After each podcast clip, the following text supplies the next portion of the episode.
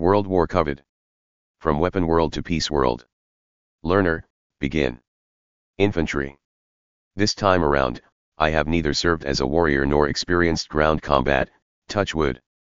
But I believe I have had to do so in past lives and I believe so have you. We are all veterans and victims of combat, if only by way of subliminal recall.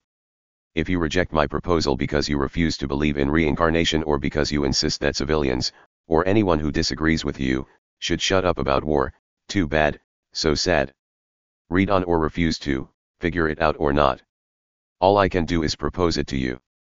We must taste the blood acid vomit of war without experiencing it firsthand, take deep breaths of its stench and soak our face in its gore.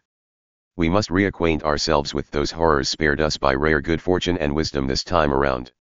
Let's evoke combat from the stories of those who have experienced it for us, as well as from past experience dimly recalled or wiped from memory. That way, we can stop reenacting it today and in days to come, much less often than we've had to in past reincarnations. I can only repeat the story my grandfather told me.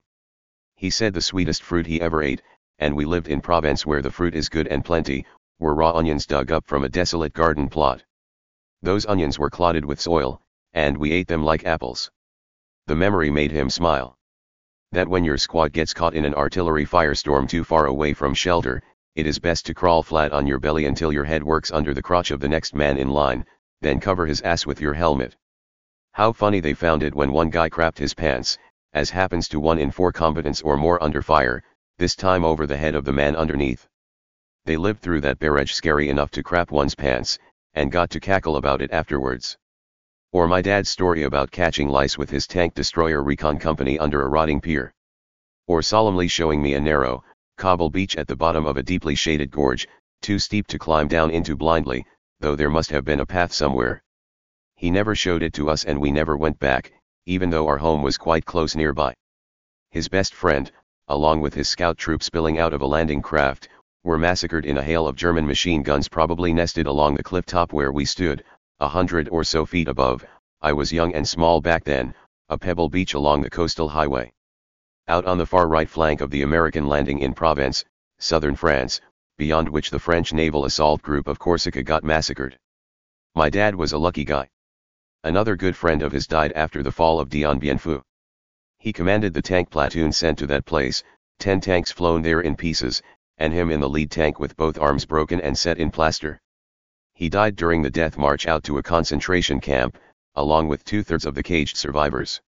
Or another story my father once told me, when he was a young lieutenant commanding the point element of a horse cavalry regiment on its way home, heat drugged after a 1300-mile march from Fort Hood, Texas to Fort Riley, Kansas and back, the last long march like that in American history. The horses at the point of the advance guard got wind of the nearing post and charged over the last crest and into the valley below, drawn to their cozy stalls and out from under the blazing sun and their dozing riders. No doubt a few of those tumbled off, though he didn't tell me and I was too dumb to ask. My father sent word back that everybody had to look sharp because the horses were going to get frisky. I'll bet they made a fine parade entrance after a masterful march. He never said so, but I saw the pride in his eyes. Both of them parsed their stories short and doled them out to me sparingly, even though they knew I would pay rapt attention as long as they chose to speak. Such was the pain of their recall. Let's pull on the muddy boots of an infantryman. On Peace World, every child will have read that kind of thing as ordinary fare, but nothing about military glory. Eight-year-olds will have heard about infantry in school or devoured it as a comic book. But let's go there anyway. Instead of waking up in a soft bed in a warm room down the hall from loving parents, or alongside a sweet mate bent on loving, or just shiftless and on your own, you start up from rotting leaf litter at the bottom of a dank hole, roused by non-stop itching and the high explosive roar that has stunned your senses for months, or an ominous quiet that portends nothing good. The horizon rumbles with the distant grumble of heavy artillery, yours, if you're lucky, the other side's or both, if not, surprisingly similar to an empty stomach's growl, except it's shaking the landscape in addition to your shriveling guts. Ravenous for another bite, it releases a trickle of sand into your hole. Beware lest it corkscrew you out of your hole and shred you for breakfast. Nothing you can do about that in any case. You're on your own, surrounded by steaming huddles of fellow sufferers buried out of sight. For a fortnight or more, none of you has set aside his rotting shoes or shit color rags, rested, or bathed properly. If you slept at all, Your mortal coma was bathed in sweat, teeming with nightmares and maddeningly interrupted at any moment. The haze of sleep deprivation is your daily lot, as well as that of your officers who decide if you live or die. This damp dark morning is much like the others, sweat-soaked hot or shivering cold per the seasonal excess. Rain and sweat soak your rotting clothing. Who would have dreamt, in the coziness of a tight house, that daily weather could be so savage? Stink fills your nostrils. It is common to every battlefield, a compound of mud or dust, foul breath, body odor, and human waste, moldy clothing, food, and equipment, high explosive gas and smoke, rotting, seared lumps of flesh of every description, the burst of fresh blood, the sickly cocoa funk of its rot or the roast pork aroma when it burns. For the past hundred years, the common stink has been the inescapable one of diesel smog. Prior to that, the dung of draft and cavalry beasts and the random humankind coated every marching boot. Nothing alive stinks worse than a close column of filthy infantry, except that of overworked horses with weeping sores. The toxic effluvia and taboo fluids you would shun in peacetime will make up your body bath during war. Its stench and racket will fester in your psyche until you die. Any hint of them in your remote civilian future will trigger fugues of post-traumatic stress. Your body aches all over and gut-wrenching diarrhea trots along behind you, half from dread and its immune-suppressing pall and half from the fecal breakfast you just wolfed down. Your muscles are laced with lactic acid, the milk of overwork. You cringe from a maddening skin crawl of bugs, the combatant's faithful companions, and a sticky, stinking glaze that coats your skin. You and your buddies stink of ammonia sweat. Your hyper-abused bodies don't carry fat any longer and burn muscle tissue instead. Nobody acknowledges your embarrassing sores and chronic complaints except with ridicule.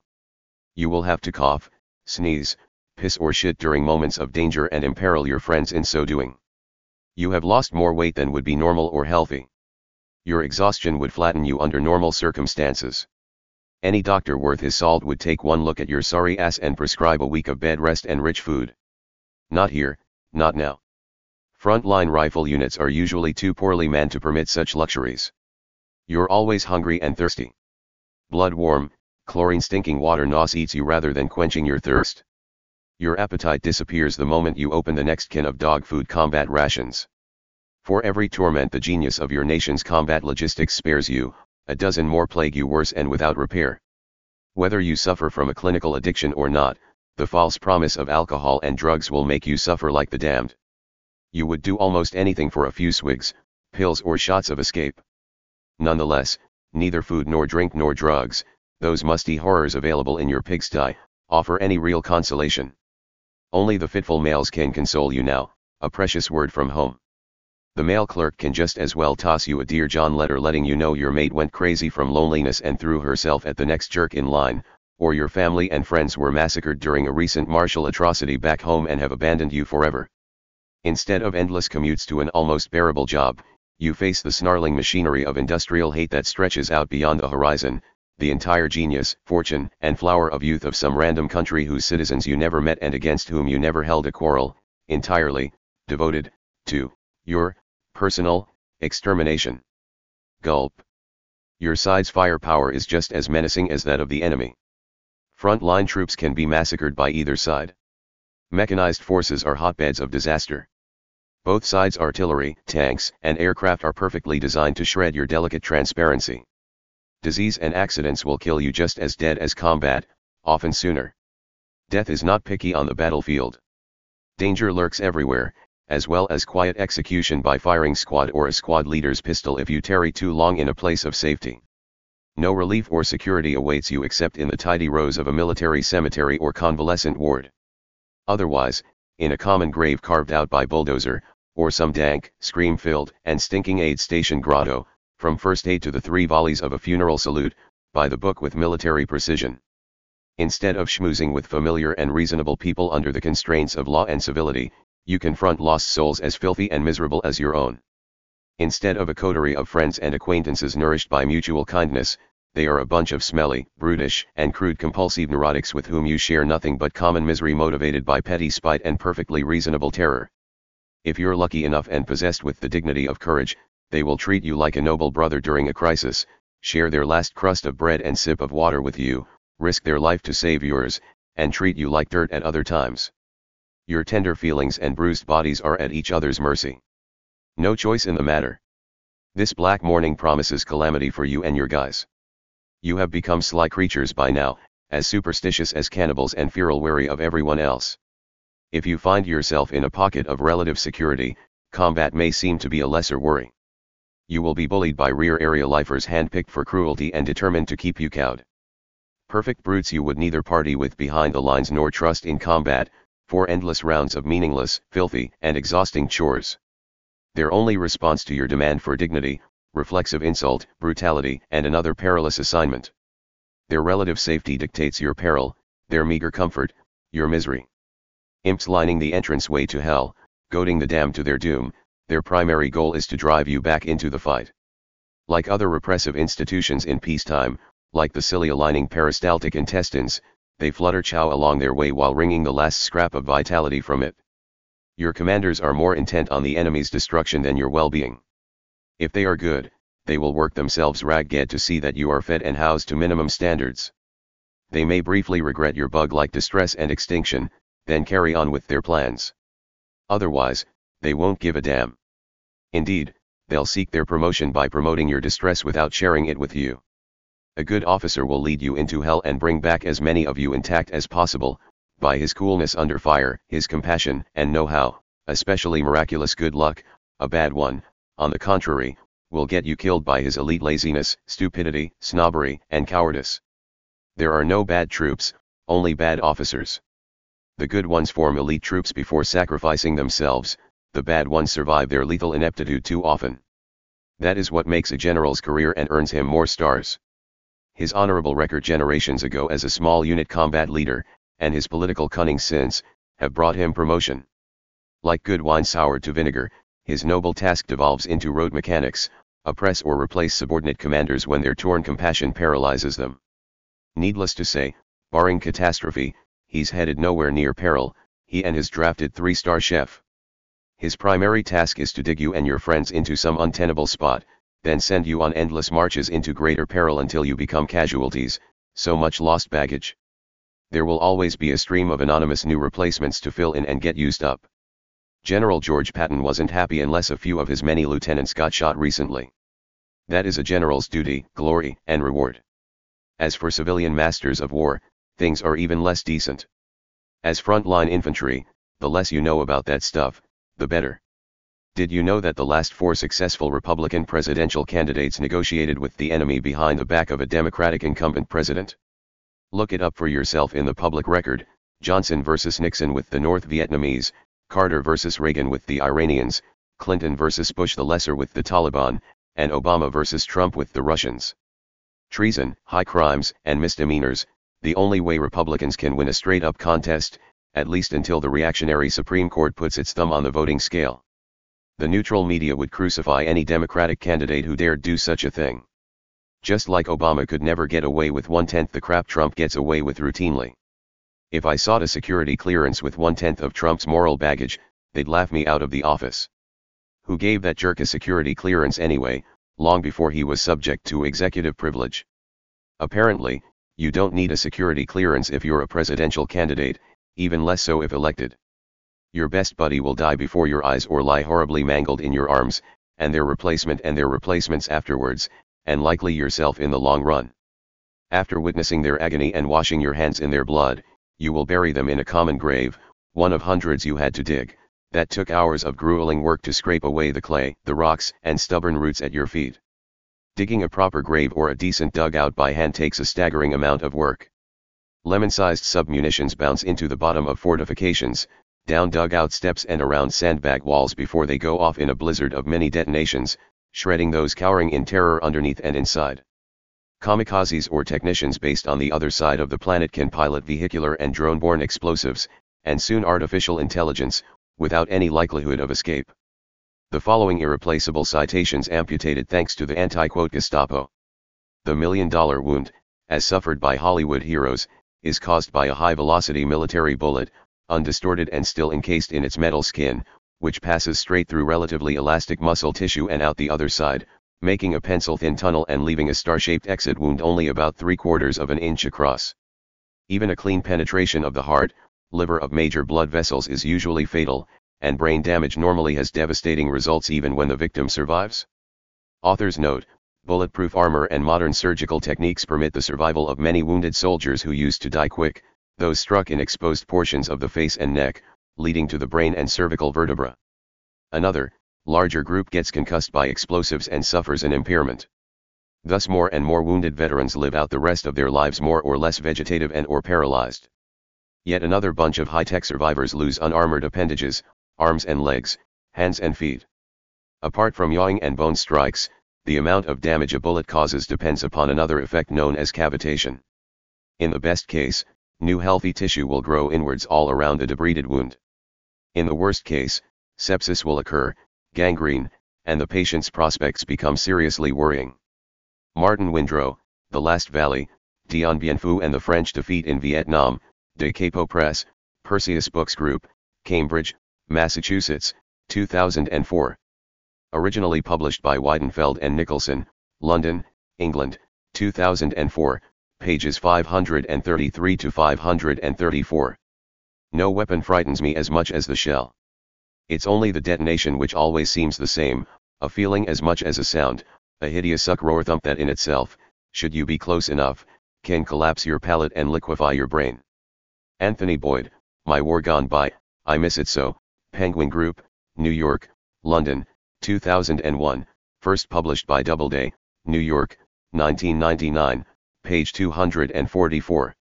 The most cliched but accurate metaphor for the sound of incoming shells in flight is that of an old-fashioned steam express train rushing past a few feet away. The results of massive destruction, the ruined hulk of a torso, the crimson rack of ribs, the glistening entrails, limbs ripped away and scattered, a severed head, have a charnel house squalor that denies all human dignity. On chilly evenings at Dien Bien Phu, the warm, gaping body cavities steamed visibly, and the opened up bowels gave off a stink of feces. Martin Windrow, The Last Valley, OPCIT, pages 371 to 374. Or check out southern Lebanon or Palestine or Syria within the last few years. Am I really in the third millennium of the Christian era on planet Earth? And our Bronze Age barbarism still prevails? It comes down to physics. What movies cannot render is that, often, the most lethal aspect of an explosion is not the scattering of projectiles in its blast, but the tremendous shockwave that blast releases. While more advanced armies have developed firebombs that literally suck the oxygen out of a targeted area, quickly exterminating all within, the more common form of death in such circumstances is the protracted ordeal of carbon monoxide poisoning as the building around the victim slowly burns. And then, of course, there are those who linger for a time, who don't succumb to their wounds until the next day or the one after that. Scott Anderson, Moonlight Hotel, Doubleday, Random House, 2006, pages 168 to 170. End of amputated quotes. Otherwise, you will have to lug their broken, lead-heavy body to an uncertain fate in the rear, half willing that they croak and relieve you of the struggle to save them. The loss of precious friends will twist like a dagger in your heart. Later on, you will shun such painful friendships. The buddy you save is a lucky one. More likely, your friends will move out, under orders to ignore the wounded. The next volleys of enemy fire will mow down your heroic medics. Your wounds will pin you to the ground until some wandering enemy ends your misery with sadistic enthusiasm or queasy hesitancy and strips your body before he moves on. In your own good time, you may die screaming in agony or quietly bleed to death all alone. Why bother with anyone outside your vermin-infested tribe?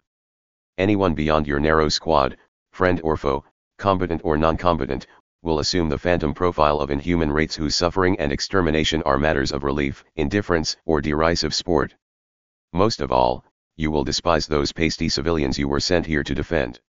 Wishing them a fate worse than your own, the black magic of your envy may worsen theirs. Sooner or later, you and every survivor not a sociopath born will become post-traumatized zombies, at which point, nothing much will matter until you've received months of professional help and perhaps never again. You will never recover fully. Your only real assignment is to kill and, if possible, not be killed.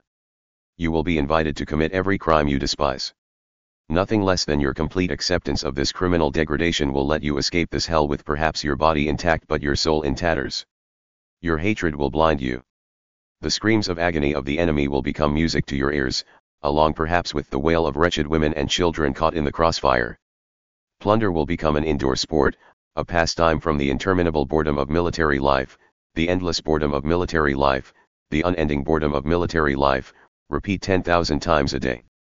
Any decency you once prized will be ripped from you, and every perversion of justice and compassion will become routine. Not until then will you fully grasp the monstrosity of war. Unfortunately, too late to do anything about it except compound its misery. Your options will narrow to mere survival and perhaps not even that.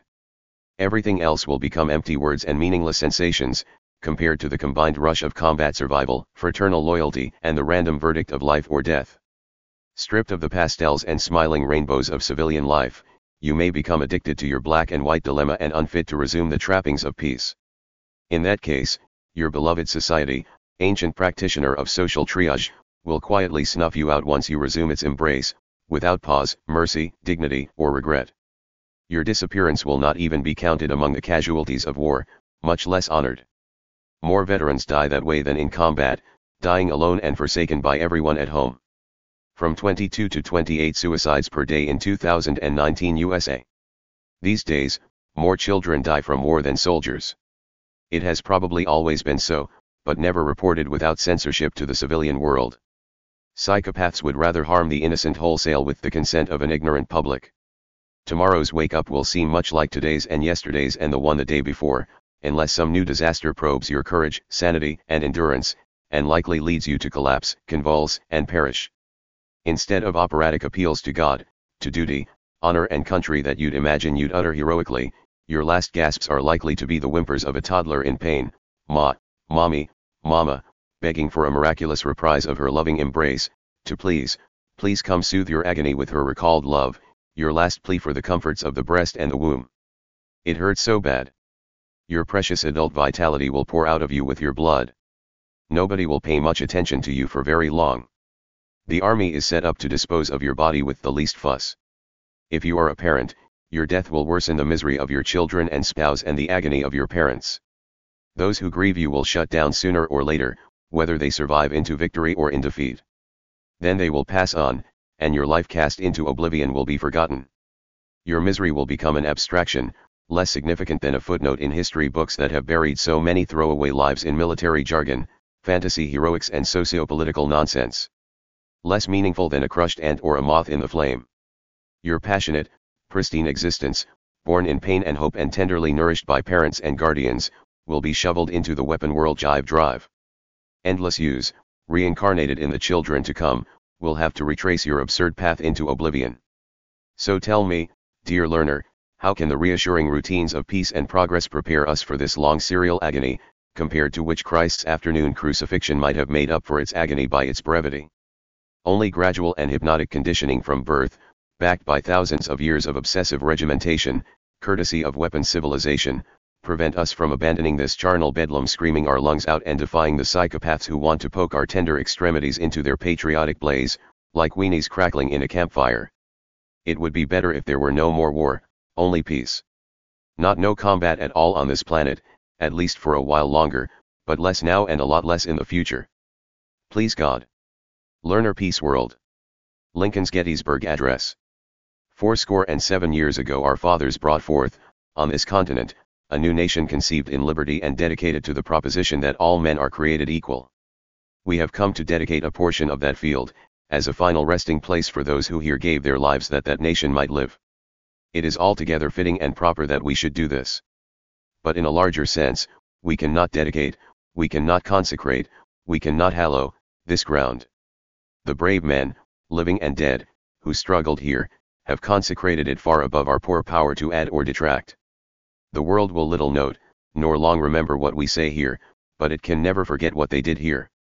It is for us the living, rather, to be dedicated here to the unfinished work which they who fought here have thus far so nobly advanced it is rather for us to be here dedicated to the great task remaining before us, that from these honored dead we take increased devotion to that cause for which they gave the last full measure of devotion, that we here highly resolve that these dead shall not have died in vain, that this nation, under God, shall have a new birth of freedom, and that government of the people, by the people, for the people, shall not perish from the earth. Abraham Lincoln, November 19, 1863. URL reference. Comment. Mark Mulligan at Comcast.net.